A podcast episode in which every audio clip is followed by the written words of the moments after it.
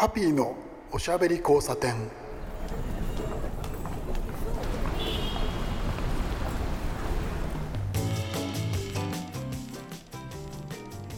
こんばんは。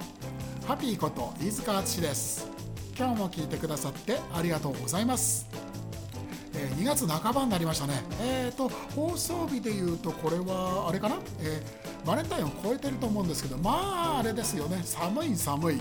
まあ寒いんですけれど、え札幌はもっとかな、え東京もねかなり寒いです。冷え込んでいます、えそれでですね、え実はあの今日もうね早速ゲストの話になっちゃいますけど、えー今日、えお呼びするゲストさんがですね、え果物のねスペシャリストなんですよ。でえっと果物僕も好きでですね昔と違ってあの今果物は、えシーズン超えて、え流通するものなんていうのもあってあ面白いねとかあこれこれが今の季節にあるのかうわとか思うわけですけどそう言いながらやっっぱり美味しいのは季節の果物そう思います、えたまたまなんですけどね昨日、え山武市というところ、えー千葉県の山武市という場所をですね、えー車で走っておりまして、え千葉もですね、えー茨城もそうですけどお隣のね、えー千葉もですねいちごすごいんですよね今の季節、えいちご農園たくさん農家さんあるんですけど、えいちご狩りやってるじゃないですか、えーあのいちご狩りのね受付と一緒にちょっとした小屋を作ってですねいちごの販売をしてるんですね。で車で走ってたらそれにね並んでるところがあったんですよ。うわーちょっとうわーどうしようかな寄りたいなって思ってでも並んでるからなって思いながら車止めたんですね。で、えーちょっとですね覗いてみたんですよ。そしたらですね僕の知ってるいちごたくさんあります。まあそれであのその山武市のいちごはですね、えー粒が大きくて、えーかっこいいのがガッと入っててまあ安かったですね。でその中にねちょっとね濃い色のいちごがあったりとか気になるものがあってうわーこれは並びたいと思ったんですけどちょっとね仕事があって先を急がなければいけなかったんで行列できないで諦めました。残念です本当に。いちごの季節ですもんね、えー去年、えー去年だったよな。僕は、えーあ去年じゃない。もう年明けてるから一昨年だ、えー奥さんと一緒にいちご狩り行きました。初めてだったんですよいちご狩りすごい面白かったんですけれど、えー食べ放題とかたまらんですよね。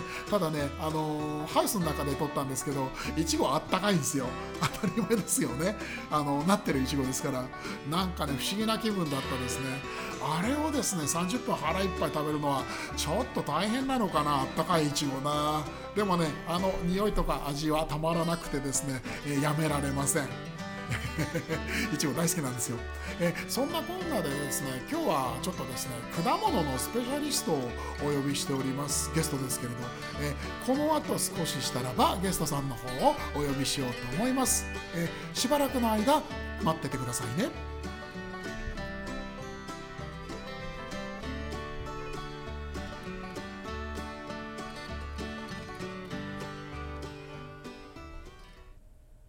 ハッピーのおしゃべり交差点。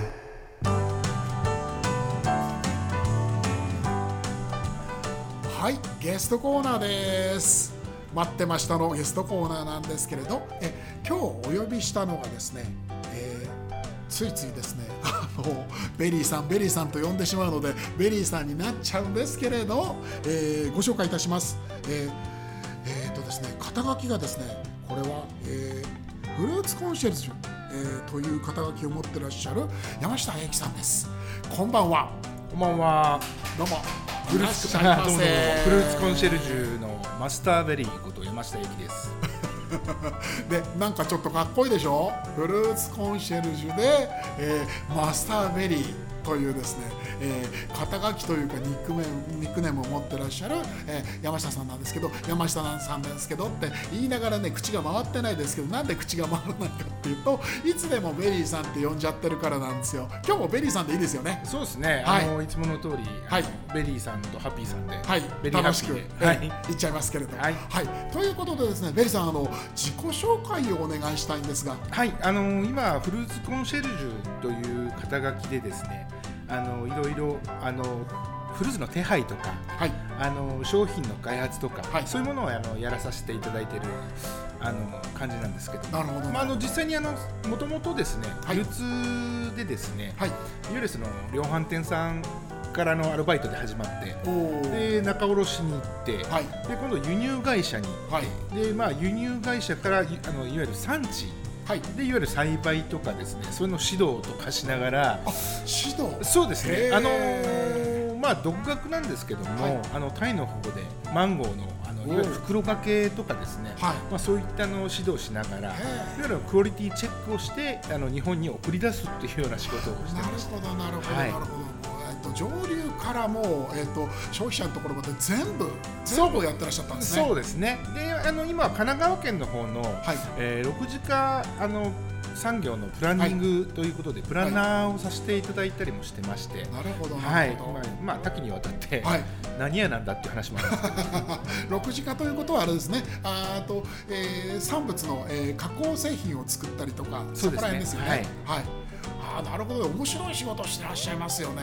そうです。あのなんか今あの結構6時間のの産業プランナーって言っててですね、あの流通を知らない方も結構多いんですよ。ああそうでいわゆるなんですねそのバイヤーさんとよく僕がまあお話ししたりとか、はい。こういうの欲しいとかっていうのもあの結構吸い上げてるものがあったりとかそれをぶつけたりとかして、まあ、商品化にするとかっていうパターンも多いんで。なるほどなるほど、はい。そうですね。あの、えー、と神奈川県のっておっしゃってましたけどやっぱりあの、えー官民のあの官の方でやっぱりあの足りないノウハウっていうのはありますからね、そうですね、うん、そういうところをベリーさんがこう、えーカバーをしてというような、そうですね、うんはい。お役目をしてらっしゃる。なんか今までにないパターンのプランナーらしくてああなるまあ、ほど、お鉢が回ってくるのが結構あるという、はい、いやいやでもあのあれですよ。あのそういうなんて言うんでしょうね。あの、えー農産物ですね。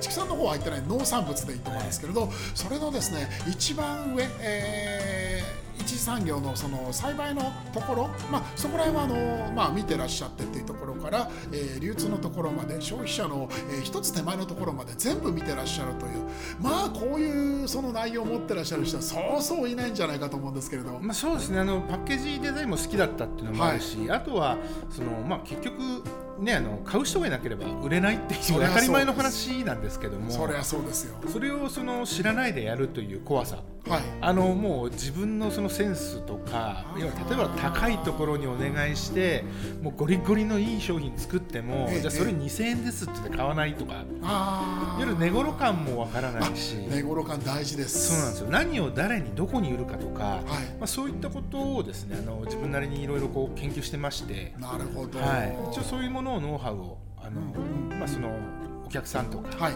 あの生産者さんとかうんっていう、まあ、アドバイスするっていうのが、まあ、今のお仕事だったりとかっていうのが多いですね。なるほど、はい。まあ現場を見て歩いてるっていう部分もあると思いますけれどコンサルティングっていうのは割と強い、えーお仕事ですかね。そうですね。あの流れ的にあのどうどういった展開でそのまあ棚を狙いに行くじゃないですけど、はいどうしたらその棚にずっと置いておけるかとかっていううん。まあ、やってるうちにいろいろな情報を聞けるんであの年間このぐらいの売り上げがないところで持続してここに置けないよとか。はい。でそれを目指すための商品作りとかうんっていうパターンもまあいろいろあの見方がありますなるほどなるほど、はい。僕もあのあれですねあのスーパーマーケットはそれほど多くなかったですけどあの百貨店とかのあの棚割りだったりとか、フェイス取りなんていうのはその割と知ってる業界にいたもんで、はい。え雑貨のあの輸入登録やってたんで、えあそこら辺結構過酷で大変なんですよね。そうですね。あとはもうシーズンもあるんで、はい。どのシーズンにあの仕掛けるかっていうのもあるし変な話ギフトはなんかもう半年前なんでああそうですよね。値段なんてわからないところでやっていく、うんうんまあ、そのところであのいわゆるうまうまいことこうはめるにはどうしたらいいかとか、はい。あとはそのケーキとか、はいそういうものに乗っかってるフルーツになってくるとあの結局そのその時期にフルーツがなかったりするんですよ、はい。それを代用するにはどっから持ってくるかかなるほどなるほどいわゆ。るその写真の見た目のフルーツっていうのは大体その時期ないものが多いんでノウハウの塊ですね。だからそのカタログ系のあのはい。お仕事です、あいわゆる料理家の先生方が、はあの今いちごないんだけど国産でこの L サイズぐらいのが欲しいとかって言った場合にじゃあ今例えばオランダだったらこのサイズで合うんじゃないのとか、うわ。あとまあ国産いちごでこういうのあるからこれでやってみるとかっていう感じのまあ色味を見たりとかサイズ見たりっていうのはありますね。あれですね知識のこうカバーの幅がワールドワイドなわけですよね。まあ、多分変態なんでしょうね。あの気になったことっていうのはやっぱりちょっと探したりとか、うん。でいわゆるその業界の人らと話すときにあこの人これ知ってそうだなと思うとまあ、もう吸い吸い込むっていうか、なるほどなるほど、はいいや面白いです。今お話を聞いててですね僕思ったのがあの半年前じゃないですか仕込みが、はい。うん、で、えーところがシーズンのものですよね、はい。うん、でそれってお洋服とかも同じなんですよね、はい。うん。あのー真冬に、えー夏物だったりとか、はい。えー最近下手するとあのワンシーズン向こう側の冬そうですね、なんていう世界になってるんで、はい。やっぱりあれですね半年以上のそのなんていうか、えー期間を、はい。間空けて回していかなきゃいけないっていうその現場なわけですよね。そうですね。であのまあみんなあのそういうところにはい。初めてぶち当たる人たちっているんですよ、はい。そうすると誰に何をどうやって頼んだらいいか分かんない、いやーわかんないでしょう。はい、もう僕にいただければ全て解決するという。なるほどね、なるほどね、皆さん聞きました？あのこっち方面の業界の人、便利な人いますよ。はい。いや、でもすごく面白いなと思ったんですけれど、えーベリーさん、マスターベリーのお名前、えーで、えーいろいろ活動してますけれどですね。はい。えたまたまですね、あのーえー冒頭の話でも、えー出たんですけれど僕の方で、えー山武市に行ってですね千葉ですよね。はい。あのいちご街道的な感じの場所を走ってたらですね、はい。あのちょっと見かけたのがですね割とあの黒い真っ黒までいかないですけどもう本当に赤黒い感じのいちごがあったんですよ、はい。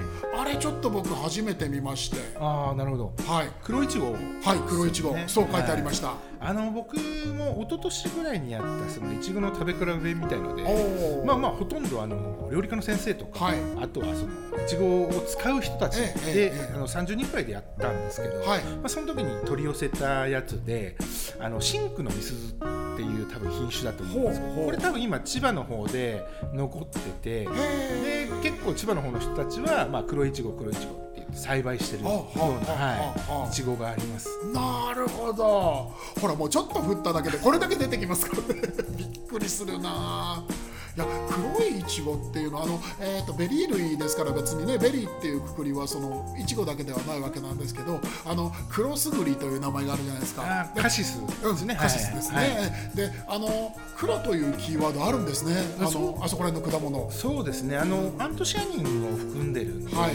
まあ、黒赤から黒にで、あー。まあ、黒の方が濃いんじゃないかっていうふうに言われてたりもしますんで、あはい。ーブルーベリーもあれはその黒とは言いませんけどブルーと言ってますけれどやっぱり濃い色ですもんね。そうですね。ブルーベリーはあのアントシアニンが強くて、はい。でワイルドブルーベリーになるとまたさらに強くなるとおー。はい。あそういう品種もあるんですそうなんですブルーベリーはですね1000品種以上あって、はい。その中からそうなんですよ。よ4件？えー、そうなん1000ですか。品種ぐらいあって、まあ、あのいろんなあの、はい。い、わゆる大まかに分かれているんですけれども、でまあ、その中であの僕らがまあ出張に行って今シーズンこの品種おすすめです。って畑の人に言われて、まあ、それを輸入していくんですけども、なるほど、はい、へあのね相性の悪い品種あるんですよ。ーえどういうことですか？あのこの品種を勧められて、まあ他のところがないんで、はい。嫌だけど頼んだらやっぱりあの来た時に柔らかいとか、なるほど。はい、ああもうそこは逆にだから目利きだからこそですよね。そこら辺がこう分かっちゃうという、はなるほどなるほど。だからこうなったらふあのクレーム出すからなっていうその前も全部予想して僕言うんではっはっはあの産地はやりにくいですよあ結果そういうふうに届くんでねなるほどね、プロの仕事。ここら辺がプロの仕事でね。そうですすね。まあ変態です、ベルさん2回言いました、はいはいあの普通の人ではちょっとあの分からない部分っていうのは、あのやっぱりその産地に行って分かることっていうのがものすごい。で結局輸入して販売していただくお客さんのために、はい。い、わゆるそのお客さんはいけないわけだから、ええその代わりを自分がしなきゃいけないなるほどなるほど。で結局その美味しいものを売れば、はい。やっぱ売り場のその店員さんも嬉しいし、ね。美味しいよって言われるわけじゃないですか、うん。うん。でやっぱそれが購買につながっていくんで。ちゃんとみんながこう幸せになるわけですね。そうですね。そうなんですよ、それをするためにやっぱり、はいあの一生懸命やらないと。なるほどなるほど、へえ面白いな。うん。まああのーお仕事いろんなジャンルありますけれどベリーさんのこういう仕事っていうの。まあ基本的にはやっぱりあれですよね。その一緒にやる人がこう笑顔になってくれる仕事。そうですね。多分その仕事としてのベストそうですね。ですよね。はい。そうですよね。あの結局同じものを売ってるんで、はい。じゃあ僕から買ったら何が違うのっていうところをやっぱつけていくっていう、確かにあの当然消費者ってそのこうなんて言うんでしょうね。横並びにして選ぼうとするからその選ぶその基準だったりどういうふうに選んでるかって話ですもんね。そうですね。で特に果物ってはい。高いじゃないですか、そうですね、まあ、い言いたくはないですけどでもやっぱりその割高感を感じるものは確かにスーパーにありますよね。そうするとはい。失敗したくないんですよね、そうですね。お客さん失敗つらいですね。辛いですよね、はい。あの買った時に、まあ、失敗しちゃったと。で、まあ、僕はそのリカバリーの仕方とかっていうのも結構あのお。教えたりもしてるんですけど結局あの失敗したくないんでその前に例えばそこには誰のセレクションがあって、はい。こういうバックグラウンドがあってっていうやっぱストーリーですよね、はい、それがあることによってあこれは美味しいんだっていう。なるほどねなるほどね、認識をさせるというですね。もうあれですね。あのこう地面が見えてますけどあのその上にいろいろなものありますけどその根っこの方が深いですね。そうですね。うん。でそれをやっとくのと、はい。やっとかないのでは運命の差があるっていう、なるほどなるほど。はい。まあみんなが安心してそのベリーさんにお願いをして結果が出るそういうお仕事をされてる。はい。という話ですよね。ちょっとびっくりしますけどですね。フルーツ面白いよなこれ。よく安心安全って皆さんに言われてるんですけど、どこまでが安心安全か分からなくて逆に僕ぐらいやると、まあ、生産者の方嫌がりますよね、ああなるほどね。はい、実際いらないんですけど、はい。美味しければいいんですけど、はい。ただ知るのと知らないのとのこの違いっていうのはやっぱり。もちろんそうですよね。そこすごく大事だと思います、でもあの僕はちょっとあの、はい。農家さんのとこ行くと、はい。まあ、あのハウス入っていったら、あの大体わかるんですよ。ほあのどのぐらいのレベル出してくるか。いわゆるそのハウス内の清掃の仕方とか、ええやっぱりその性格出るんですよね。だなるほどね。はい、そういうのでやっぱそのフルーツの味も大事にそ育てられてるとこれは美味しいものできてるし手間がかかってると美味しいものができてるしっていう。あのー確かにその通りだと思います。僕もあのレストランを、ま、回っていろいろなものを食べてでそのレストランの、まあえー、生意気ではありますけど評価というか、えー書いたりするんですけれど目配りが行き届いてるとことそうじゃないところって如実にそのこうなんて言うんでしょう味のクオリティに出るというのがあって、はい。ちゃんとリンクしてるんですよね。そういうのが。あともう面白いのは、はい。あのできますできますっていう農家、はい。これ世界的にできない。こちらの要望を言ってできますできますって言ってる人で、はい。できた人見たことないです。ちょっとですね心臓に悪いっていうかみ 耳が痛いっていうかですね、はい。まあでもそういうことありますよね。そうなんですよ。なるほど。あのできないことはできないことで認識してそうですね。質問できるかどうかってこれがすごい重要なんですよね、はい。そうすると、うん。じゃあ僕が知ってる美味しいのレベルとでその生産者が知ってる美味しいのレベルが合ってるかどうかこれが重要だと思うんですよ。あのあれですね。その生産者さんに正義があるかないかって話ですよね。そうですね、うん。はいいやいやあこれはもう本当に、えー別にそのこうね成果、えー、と果物の話だけではなくて共通するところだと、うん思います、はい。面白いわそうですね。全なるほど然知らない人たちとはい。同じクオリティを出すために、はい。あのそこをめがけるっていうことはやっぱりまず基準。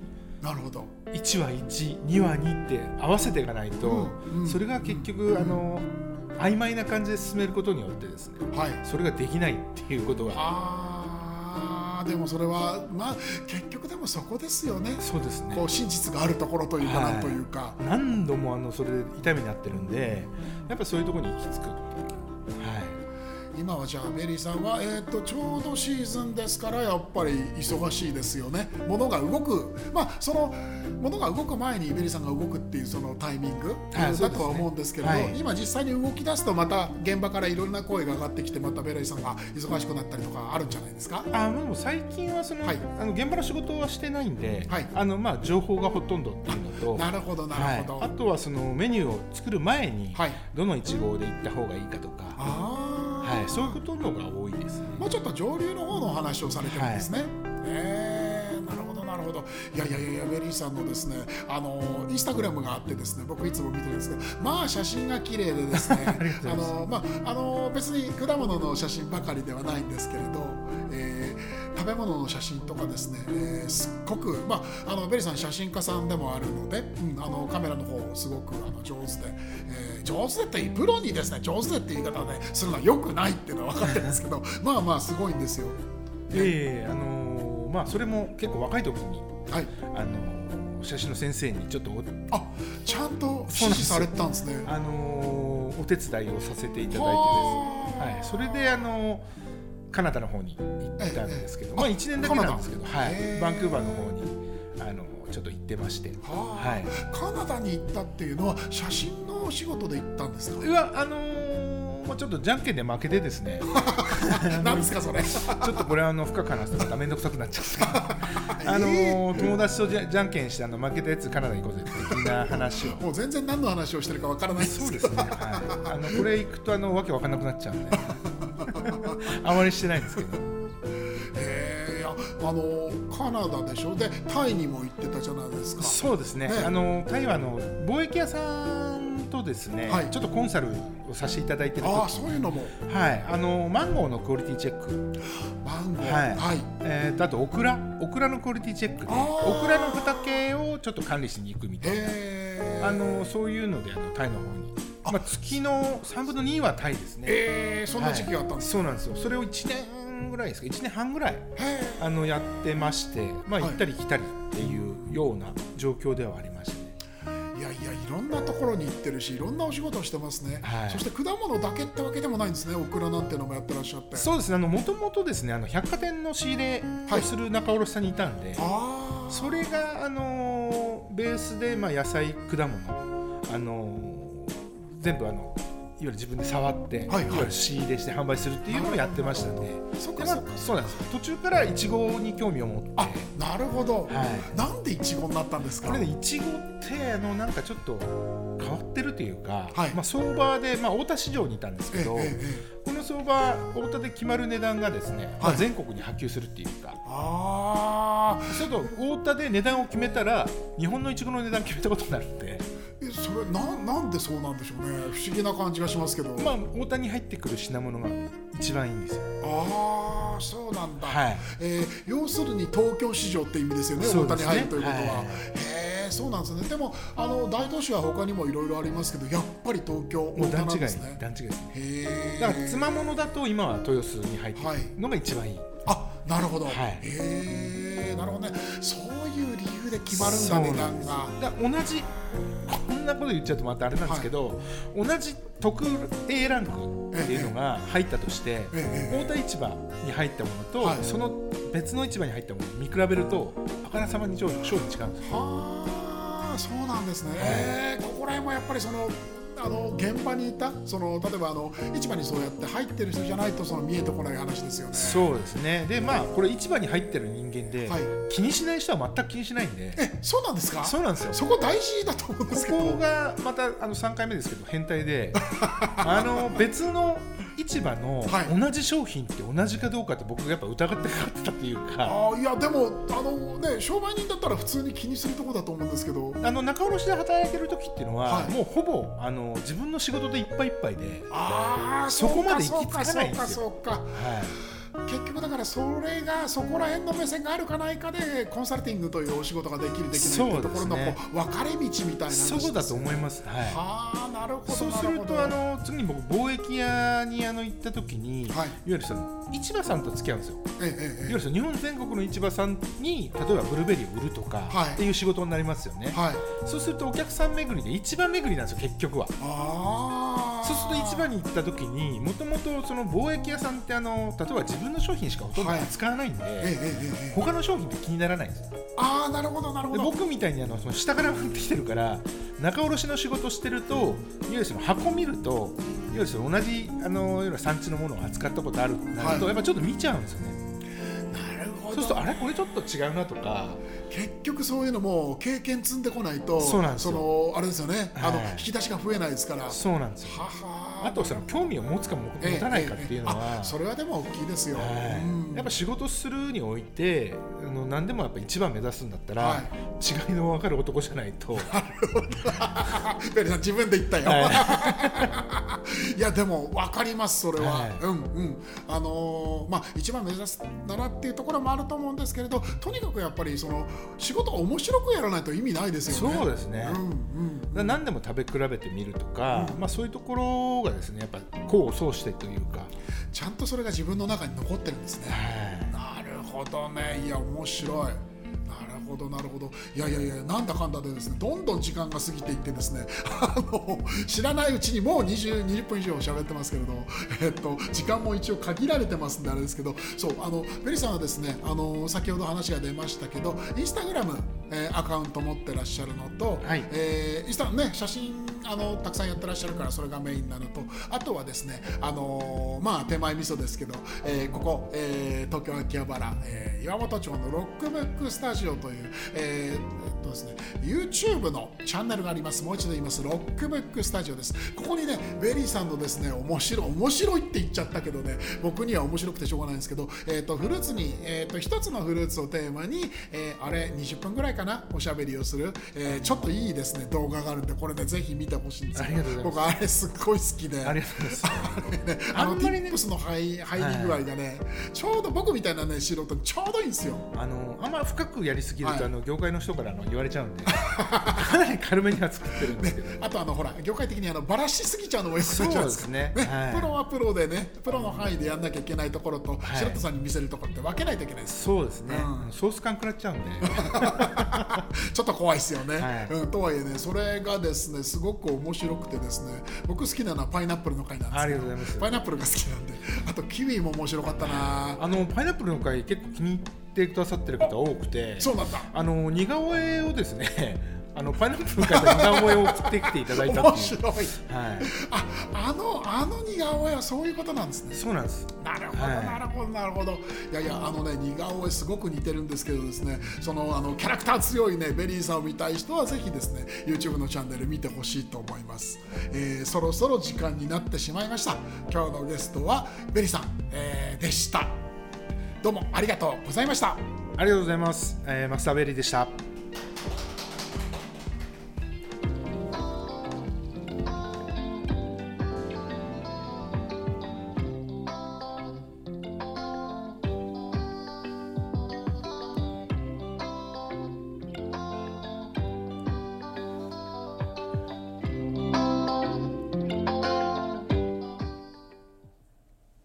はぴいのおしゃべり交差点。いかがだったでしょうか、えー、ベリーさんマスターベリーの名前でですねあのまあまあ言っちゃうとですね果物をですわ。